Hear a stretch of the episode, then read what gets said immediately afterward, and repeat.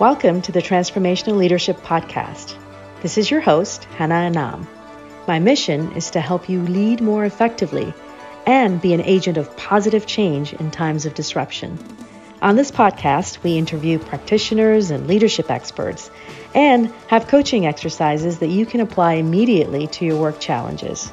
Together, we learn how to achieve success and create workplaces in a world that work better for all. So today we're in uh, for a treat. I want to welcome Ravin Jesuthasan to our podcast. He's an author, a futurist, and managing director at Willis Towers Watson. He has collaborated extensively with the World Economic Forum, which is where we met originally, and is a regular presenter at its annual meeting in Davos. Ravin was named to the Thinkers 50 Radar class of 2020 and he's also been recognized as one of the top 25 most influential consultants in the world by Consulting Magazine, one of the top eight future of work influencers by Tech News, and one of the top 100 HR influencers by HR Executive. Well, welcome to our podcast, Ravin. I'm really excited to connect with you. Thanks, Hannah. It's great to be on. So, one thing, Robin, that I'd like for us to start off with is tell us a, something a little bit fun about you because you have all of these accolades. So, tell us a little bit about what makes you human. well, I don't know if it makes me human, but maybe it's my kryptonite, I guess, is that I'm, I'm a little obsessive, if you will, maybe a little paranoid about staying up to speed and up to date and about as learning as much as I can. And so it feels like I'm always on the hamster wheel. I'm always sort of challenging myself to kind of think about my own reinvention. And, and if you look at my career, just over the many things I've done over the last, you know, gosh, 28 years or so, you know, I've done a whole variety of different things, many different things within one company, in fact.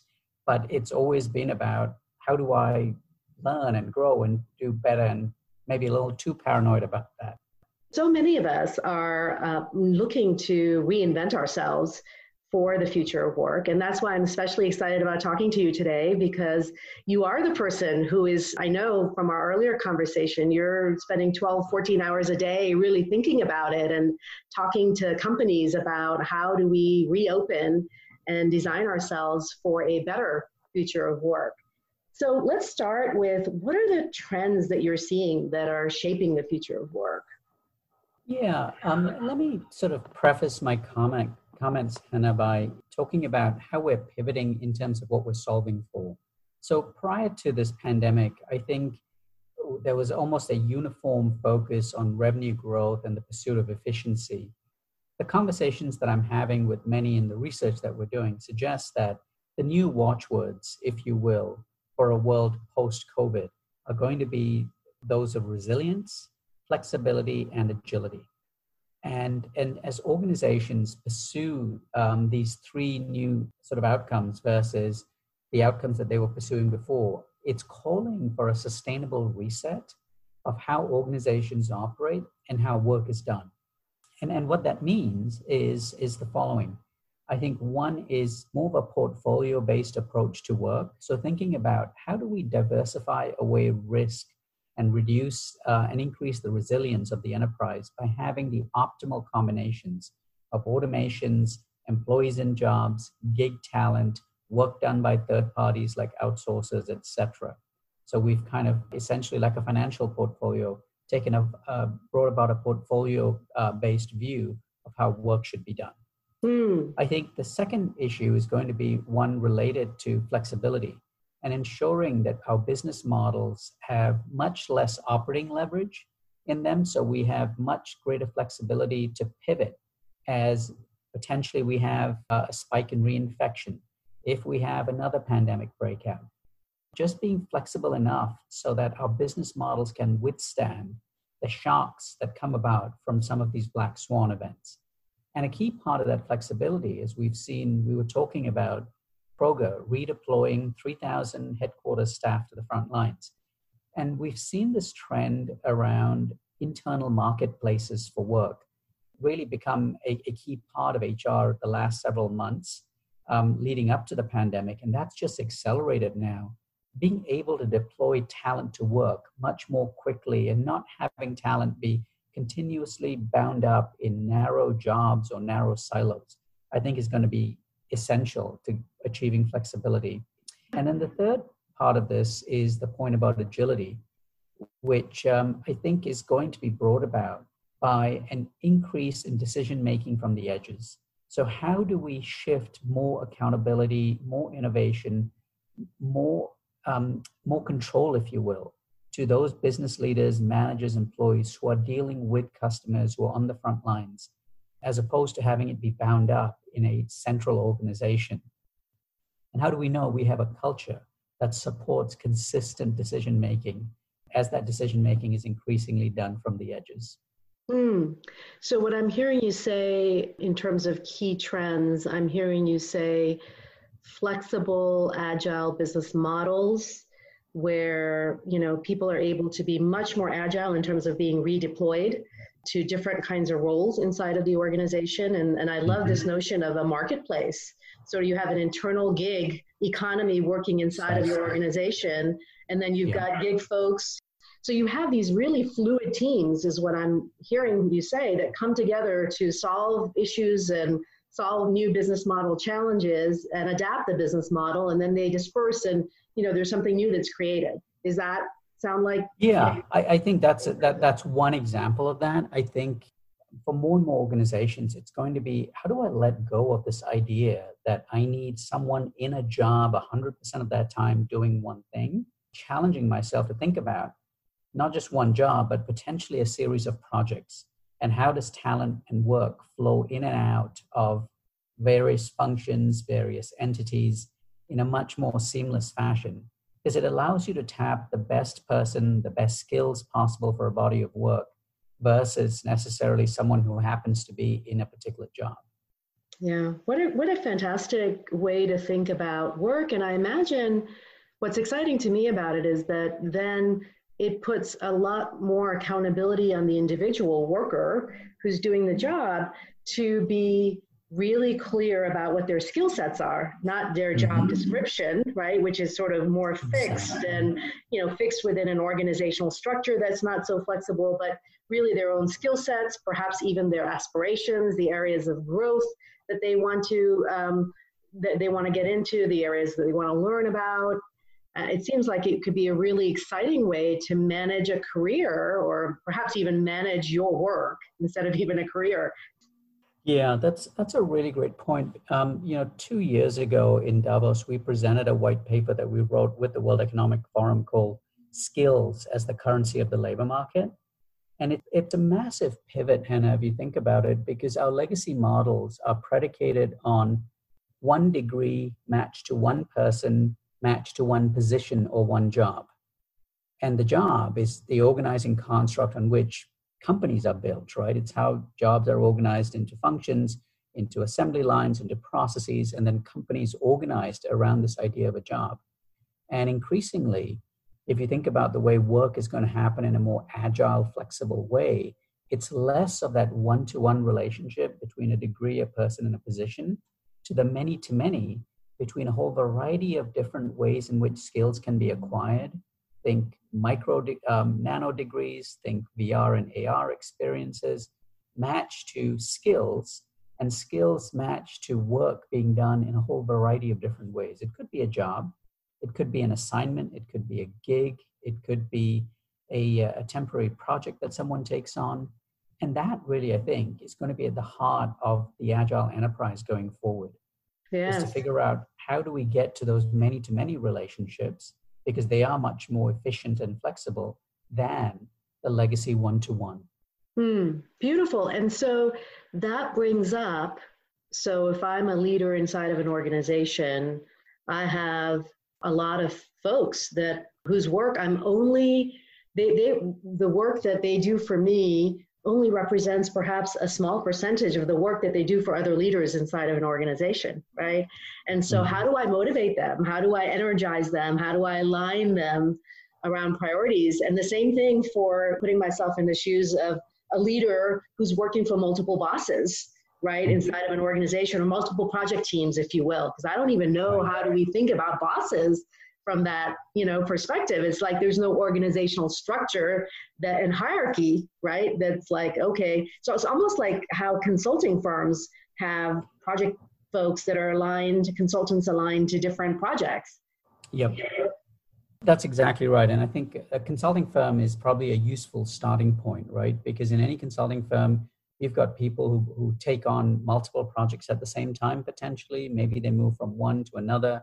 They're they might have a line manager who is really more of a career advisor mm. as opposed to being a manager in a traditional sense, because that person is actually being managed by the project leader. And so that ability that consulting firms have sort of long realized, the more flexible we can be in how we deploy talent, it deals with the inefficiencies of individuals with highly specialized skills sitting in one area that can't be deployed more broadly. Mm. So, what implications, Ravin, from your perspective, as folks that are listening to this podcast who are leaders inside of organizations, what implications, uh, what assumptions should they be letting go of? Um, that they're currently, the, you know, the mindset, a big mm-hmm. part of agility that I write about in my book is is just being able to shift your mindset and letting go and mm-hmm. unlearning, you know, all the sort of habitual ways that we think about work. What are the things that they should expressly be letting go of and unlearning. Yeah, that's a really great, great point.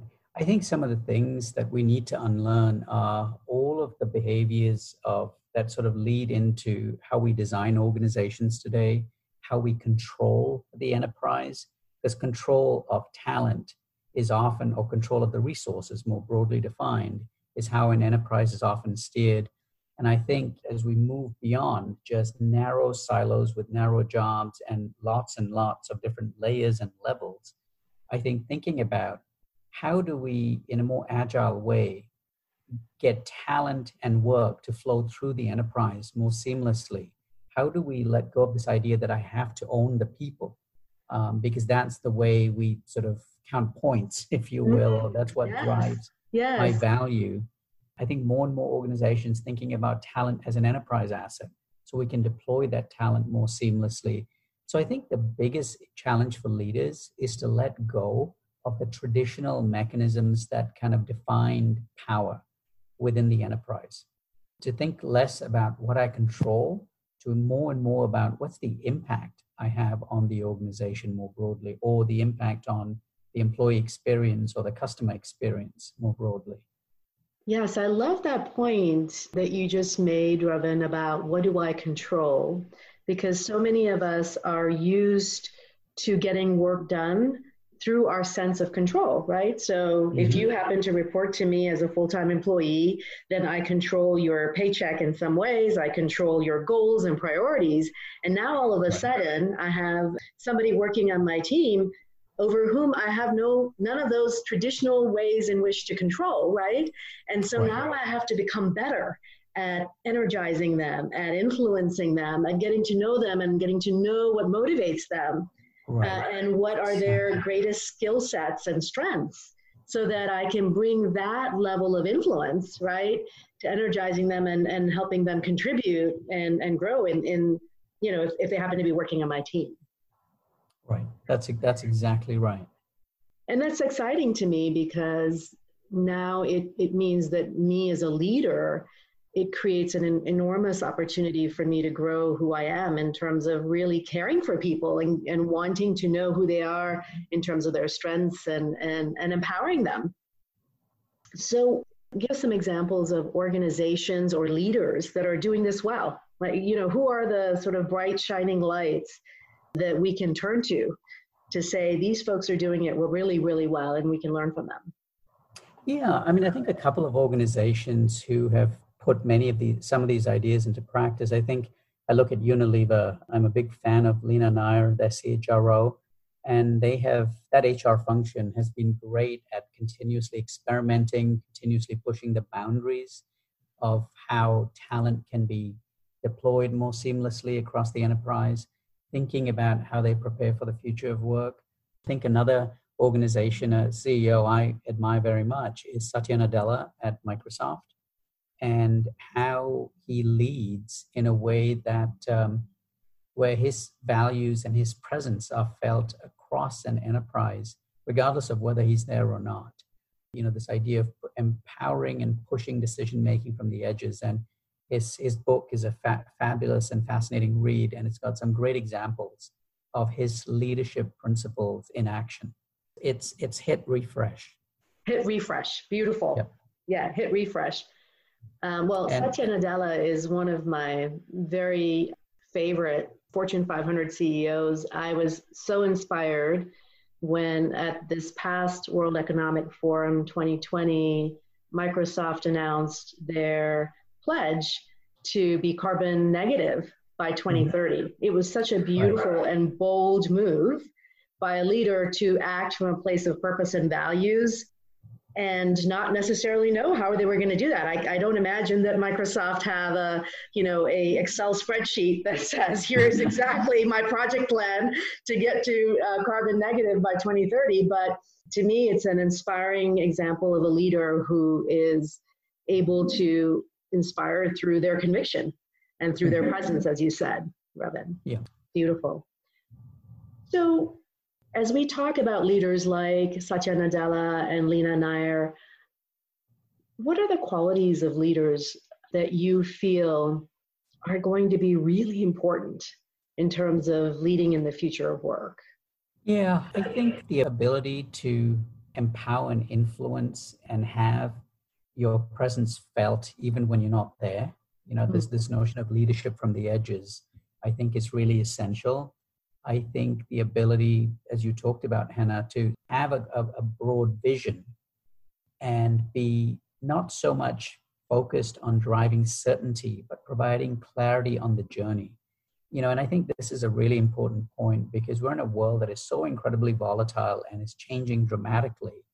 Certainty is kind you know, we all seek certainty, but the best leaders are the ones who can provide clarity. And I think that's what you see from leaders like Satya Nadella. I think this recognition that we have to be agile in how we get to these destinations that we're talking about, these big, hairy, audacious goals.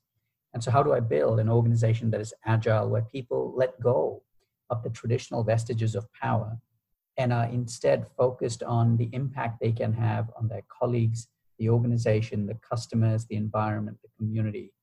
Um, I think those are going to be some of the attributes that we see of the leaders who are going to be really successful as we come about this sustainable reset that is being called for, you know, on the heels of the pandemic. I love uh, that word that you're espousing, sustainable reset. And it seems to me that absent of the right goals and targets and revenue, you know, projections that we have historically managed to, in this new world, what brings clarity is perhaps a sense of purpose, enduring values, right? Mm-hmm. That what does this organization stand for? And who are we? Or who do we aspire to be for our customers? And who do we aspire to be? Sort of like this deeper sense of being and meaning and purpose that can provide clarity rather than specific goals and metrics uh, that we all sort of are used to managing to. But in this environment, there's very little that we can turn to uh, that we can have certainty around. So, one thing I'm curious about, Ravin, is what is your sense of purpose? You know, as you do this work uh, for yourself, what is a guiding principle that you use?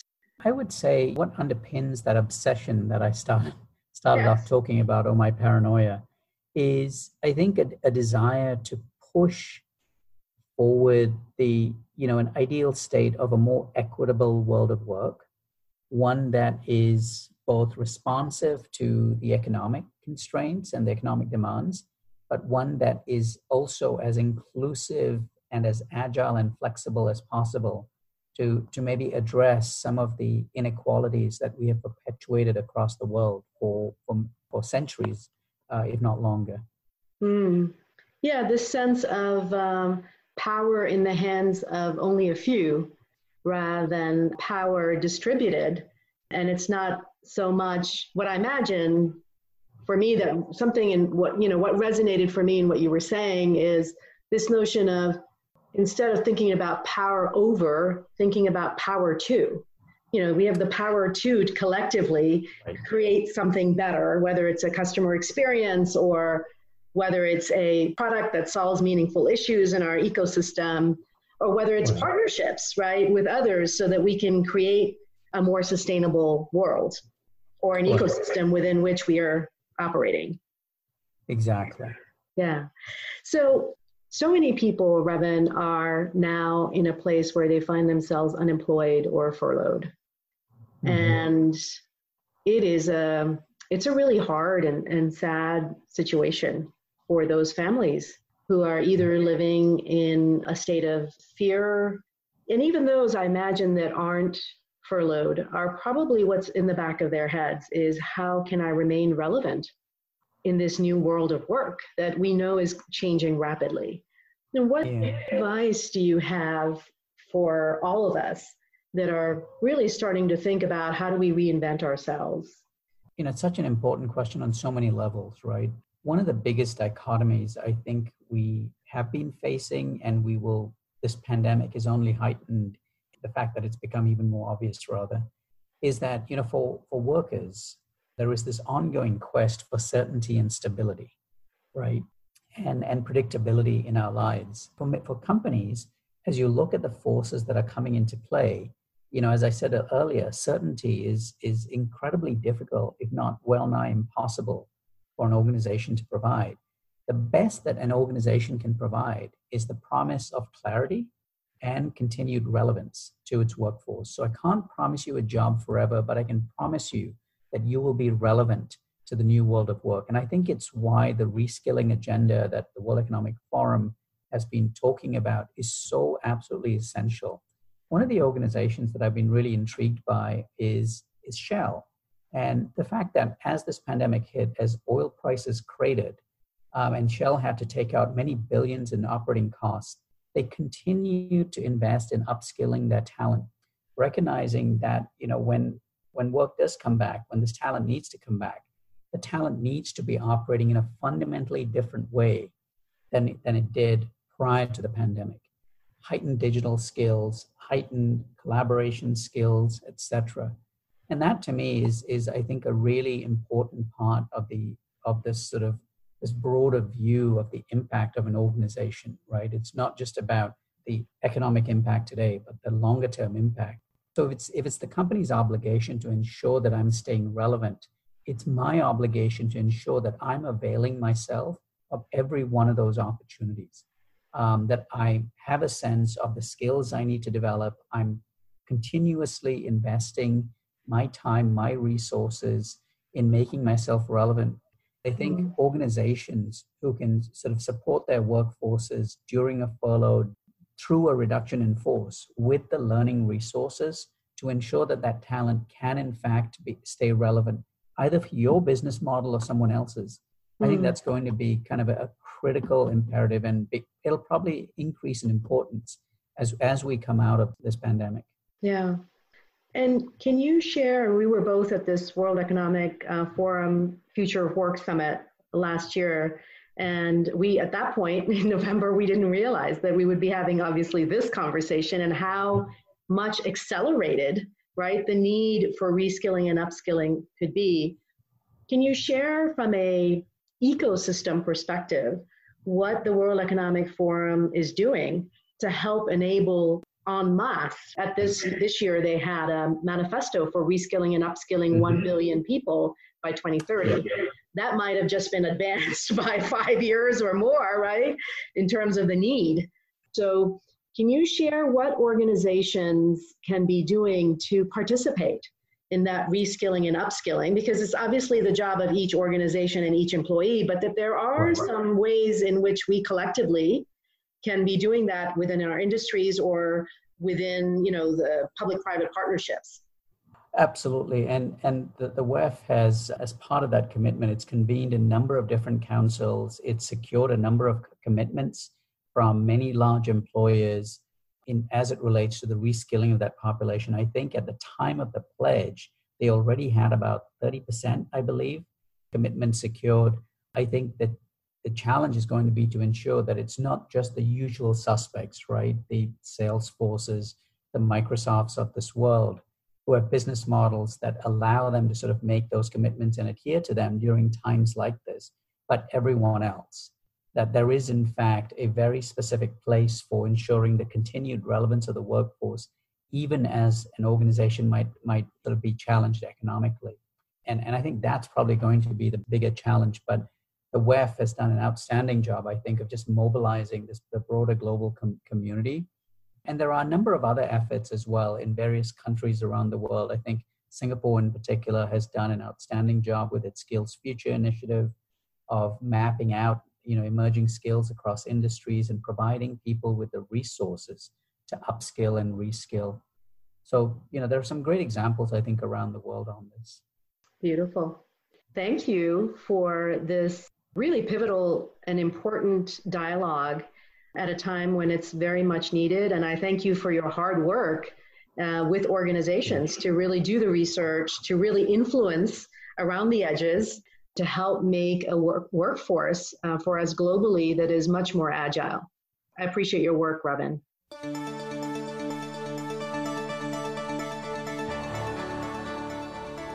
Thanks for listening. This is your host, Hannah Anam. Please rate, comment, and share our podcasts with those you care about. Be the leader who helps others grow and thrive in times of disruption. You can visit our website at www.transformleaders.tv. There, you'll find other great tools to grow your leadership and be a force for good in these times. Until the next time, my friends.